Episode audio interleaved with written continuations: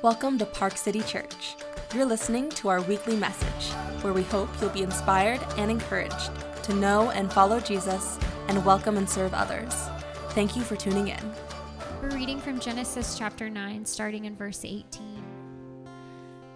The sons of Noah who went forth from the ark were Shem, Ham, and Japheth. Ham was the father of Canaan. These three were the sons of Noah, and from these the people of the whole earth were dispersed. Noah began to be a man of the soil, and he planted a vineyard. He drank of the wine and became drunk and lay uncovered in his tent. And Ham, the father of Canaan, saw the nakedness of his father and told his two brothers outside. Then Shem and Japheth took a garment, laid it on both their shoulders, and walked backward and covered the nakedness of their father. Their faces were turned backward, and they did not see their father's nakedness. When Noah awoke from his wine and knew what his youngest son had done to him, he said, Cursed be Canaan, a servant of servants shall he be to his brothers. He also said, Blessed be the Lord, the God of Shem, and let Canaan be his servant. May God enlarge Japheth, and let him dwell in the tents of Shem, and let Canaan be his servant. After the flood, Noah lived 350 years. All the days of Noah were 950 years, and he died. Well, our reading this morning from Genesis just continues a story that we've been in. Uh, we last week we wrapped up the the, the flood narrative, but uh, we got uh, just another snippet of Noah's story here that is admittedly bizarre, right? It doesn't exactly scream, you know, hap- happy Mother's Day as we've acknowledged. Although, on the one hand, I, I do want to suggest maybe this is just what always happens when moms leave town, right? Right? She's not, they're not present in the story, and, you know, dad gets drunk, the siblings fight, and father curses the children, right? I, I, I don't know maybe it has more traction for this moment than we uh, care to admit. Um, but, but it is interesting to hear a story like this. So, we're just going to spend a couple more weeks in this sort of front matter of the book of Genesis, sort of these foundational stories that give shape to everything else we experience in the gospel. And this one does as well, despite its awkwardness. Uh, I, I, think, I think it's kind of surprisingly strange, which I think is in itself a surprise given all the weird stuff we've already read in Genesis, right? We, we've come out of the garden with the snake speaking to Adam and Eve. We've, we've been through Cain and Abel. Uh, we've talked about the Nephilim and giants and a flood. I mean, there has been a lot. It's remarkable that we could read something else that would still sort of strike us as awkward, un- uncomfortably so if you'll indulge me again, it's, it's startlingly strange, I think, in its strangeness. But if I feel allow me another cultural reference, uh, I don't, it, may, it, and I, this confession, I'm not saying this is good or bad, but when I hear this story, I think about the 90s sort of sitcom, uh, uh, you know, cultural folks, friends, right? And they had, they had a neighbor, that it was ugly naked guy, right? and uh, the awkwardness around sort of this friend group uh, shamefully sort of in, engaged in observing their neighbor. I, I, think about that scene when I read uh, this passage, right? It's just, it's weird and awkward. Like, what, what's going on here? Volumes have been written to sort of answer those questions. Scholarly volumes in the uh, recent history and in the history of the church attempts to kind of parse out the implications of this story that is admittedly sort of sparse with its details, particularly the kinds of details we crave when we read a story like this, right? We, we get enough, I, I think with this particular passage, we get enough that it like, we feel some things when we read it, but we don't get sort of all the things we want to know so that we're certain that our feelings are kind of in the right place. Does that make sense? You guys ever feel that way when you read scripture? I mean, questions like, as we hear the story, why, why curse Ham's kid and, and not Ham? The, the, the, the one in the story who uh, seems to have a, uh, committed some type of violation, cultural or something, and yet Noah, in, in, in turn, like, curses his children. Why, and, or for that matter, why curse at all? Like, I know it was awkward, but we're not really told exactly why it was a curseable thing. Why is what Ham did all that all that bad? Those are all questions. Maybe I'm the only one, but they float to the surface when I read a story like this and get past my sort of cultural references to things like friends, okay? Eventually, I get to these kinds of questions, and we're not going to answer them. I, I say that uh, frequently in Genesis. I'm not going to answer all these questions for you, but we will speak to some of them this morning. And, and I want to make just a couple of, um, I think, initial observations that need to be said about the passage that we've read this morning, uh, about how we are to take it. And, and the first one is I, I just think we, I, I, maybe we're aware or not, but this is a passage that has been um, historically uh, abused to, to mistreat other people in the uh, life and history of biblical in, interpretation, right? Or early in our own country's history, uh, this is a passage that is frequently pointed to to sort of justify the mistreatment. When you read these curses between uh, that are given to Ham and then the blessing on, on Shem and, and Japheth, it's, it has, I, I think, a sad and tragic history of being sort of misapplied and misunderstood to justify the exploitation and mistreatment of other peoples.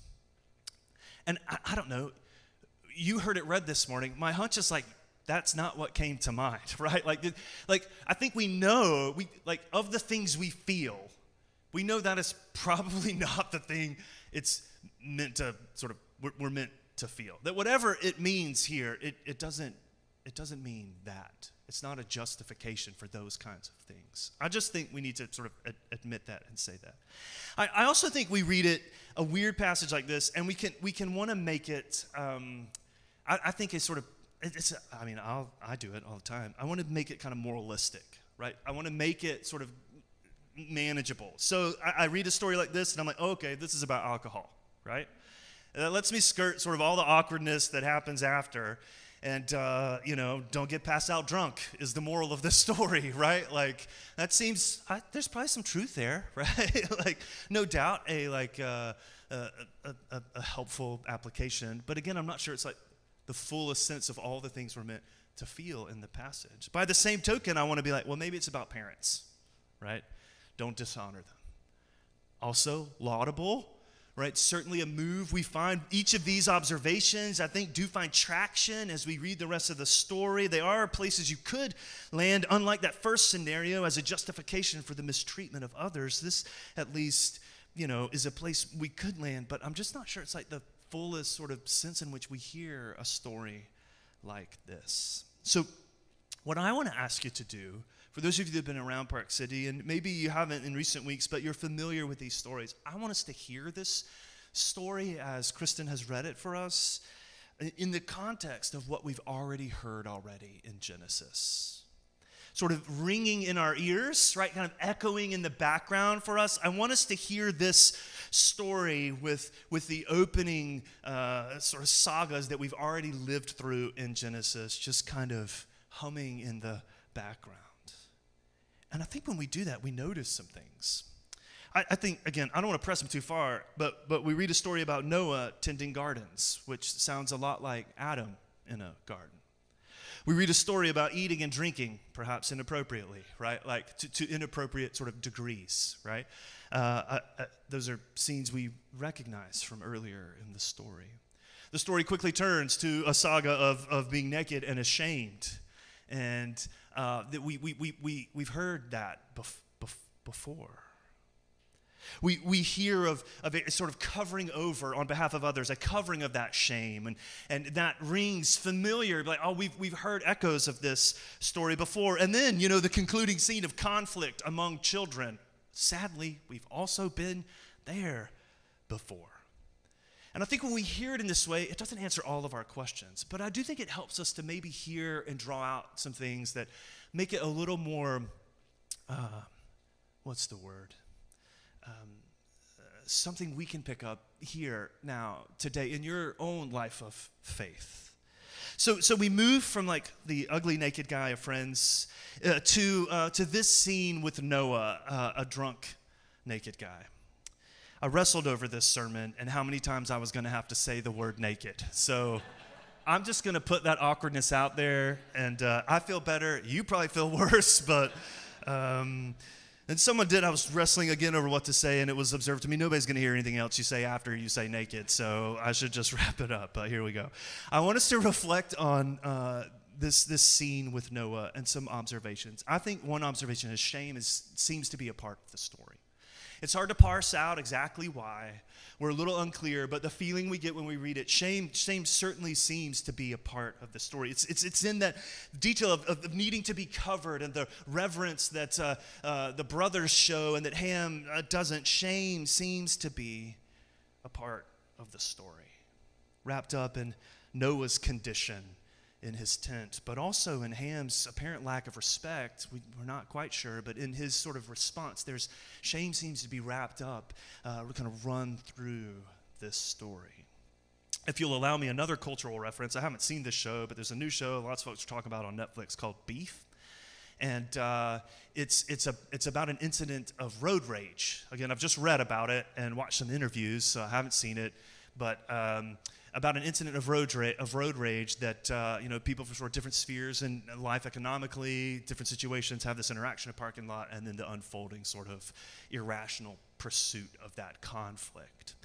And uh, I, I, just bring it up to mention in an interview with Stephen Colbert on The Late Show, the lead actor one of the lead actors, Steven uh, Yeun, s- said in, in response to a question about, you know, because the show is getting kind of like strong reactions, right? And uh, they're like, in response to a question about the audience's response to the show, uh, uh, the actor said, You know, I think it's just a show that invites people to see their cringe, was the phrase he used. He's like, People got to see their cringe and we don't like to do that. So he said, to the degree that you're comfortable, like seeing your cringe, yourself reflected in the anger or whatever is reflected on the screen, he's like, I think it'll probably show us something. But to the degree that we're uncomfortable seeing our cringe, he's like, you know, you're probably not going to like it. And I think about that phrase when I read a story like this this interaction between Ham and his father and his brothers. There's just the shame sort of all over the pages of it. And uh, it feels like an invitation to sort of feel and see that cringe in a story like this. And, and see it in a way, as we'll see in a moment, that doesn't sort of view it as a cringe for someone else, but a story that we're a, a part of.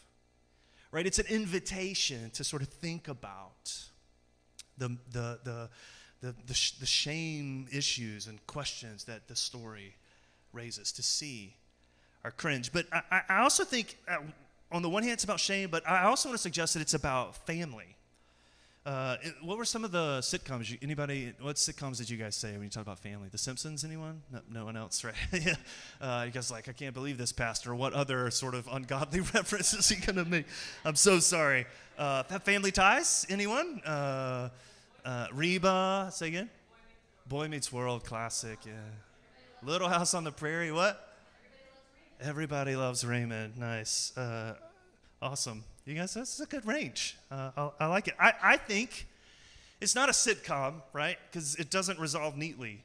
Uh, but I do think it's a, there's a bit of shame running through the story, but it's, there's also just, if just taking what we read, we see this family is messy, right? Like, if, if nothing else, that as, we, as the story unfolds, a sort of messiness of, of this family, which I think is particularly sort of poignant because of when it happens. When we're pulled into this kind of experience, it's after the, the flood. God has cleansed the earth. This is a fresh start. And right out of the gate, family is already messy and broken. I mean, Ham, right? We, we don't know exactly. Lots has been written about sort of the nature. What did it mean for him to encounter his father in this way. But whatever is meant here, there's some suggestion that perhaps he's sort of throwing off his relationship. He's rejecting his relationship with his father. He's taking his father's cloak, perhaps, right, physically, but also maybe metaphorically, of, of authority, his role, and he's taking it himself and usurping his older brothers to sort of plant himself as the one in charge. And some even think that when, when he goes to his brothers, it says they take the cloak and drape it on their shoulders. They take it back, and they're going to take that same cloak and cover their father. What, whatever, again, is in these details, you get the sense in which family is messy. I suppose of, of all the folks in the story, the, the ones the, the ones worth you know that sort of come out looking the best are Shem and Japheth.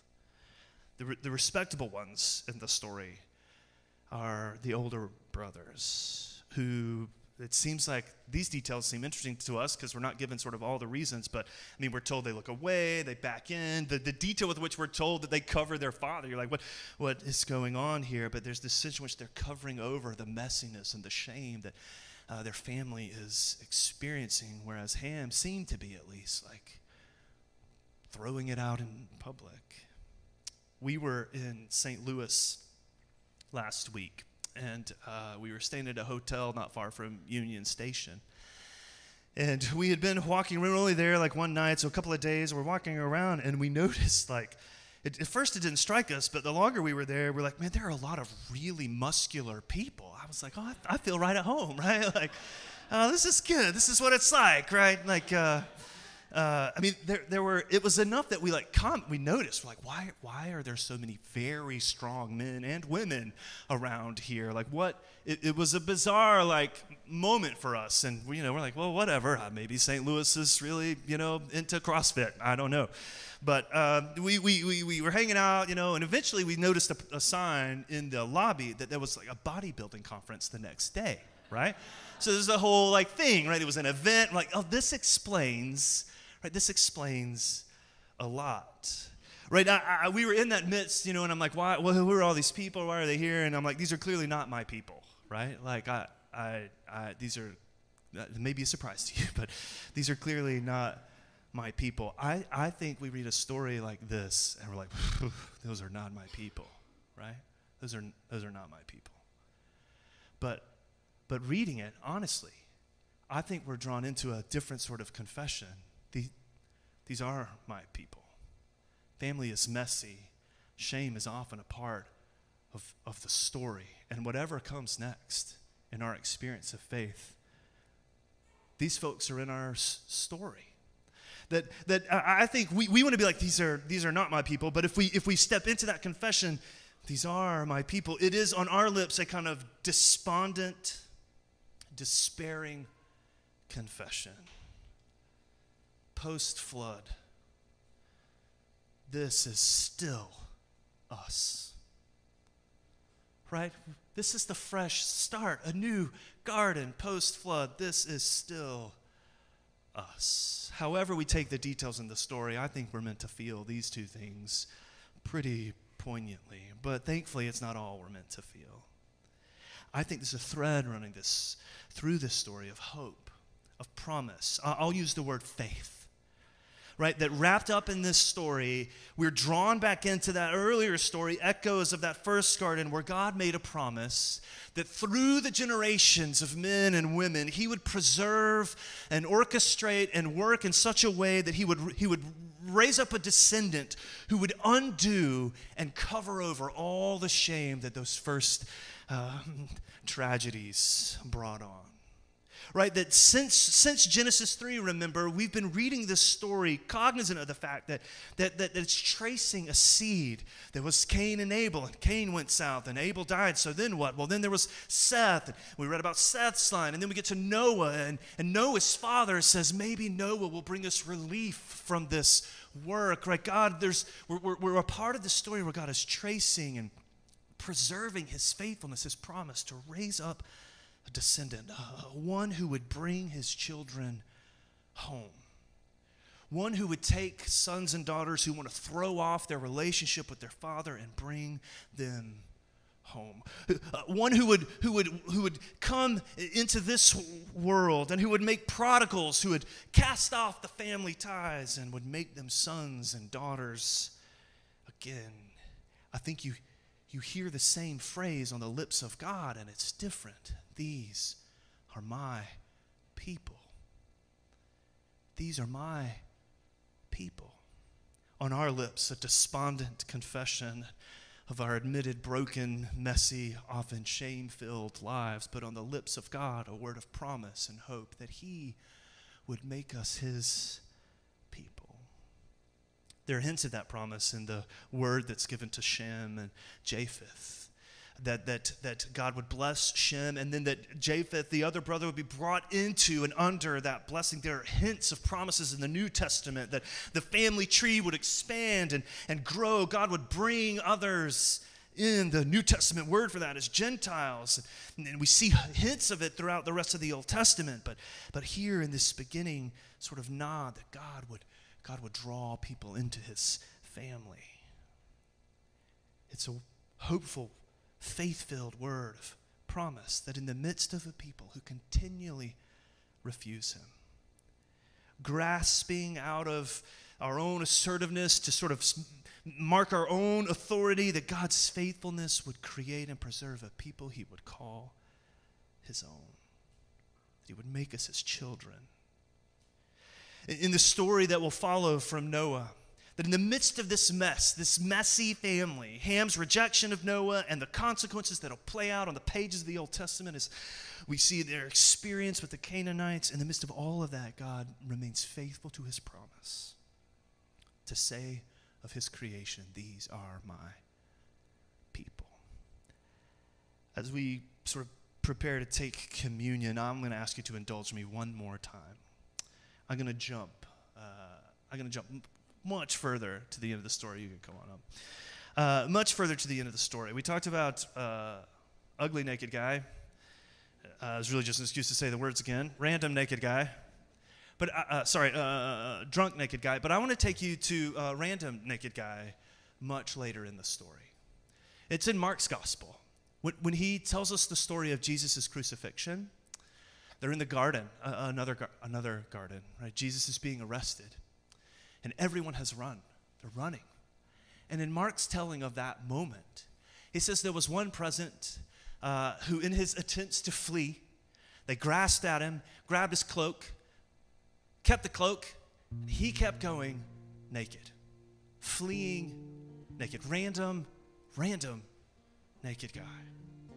Some, some people think, this is just conjecture, that that unnamed person is Mark himself, the one who wrote the story that in his, in his telling of the biography of Jesus, he includes this really shame filled moment of exposure, weakness, messiness. He's running away. He includes it here remarkably. That, that he, he, like all the other disciples, I mean, he's, he's essentially, right, this person is, is in the list of Peter denying Jesus, Judas betraying Jesus, this guy running away leaving uh, Jesus behind. It's an interesting moment to pick up as we hear the story of Noah, as we think about the beginning with Adam and Eve. So many stories of people covering over shame. Here in this moment, this random guy running from Jesus, if it's Mark, running away from Jesus miraculously finds himself running right into his arms, being received himself as a disciple despite his resistance, his fear, his need to run away. It's, it's as if we, we, we sort of hear echoes of the story again.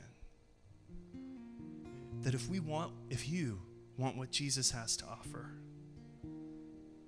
it's impossible to come wearing the wrong thing. Right? The only way to come is to come wearing nothing, if we're honest.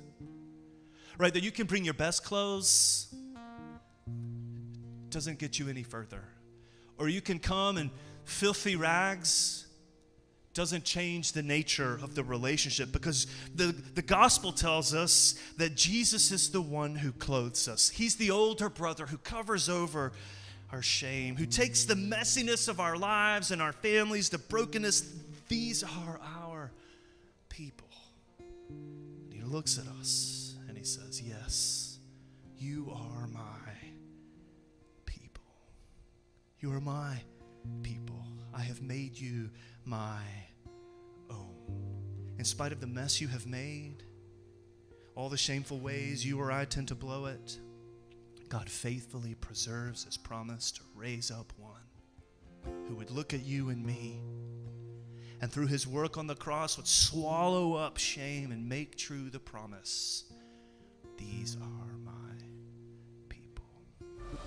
Thank you for listening to the Park City Church podcast. To learn more about our church and or to find ways to get involved in our community, visit us at parkcitykc.com or follow us on social media at parkcitykc.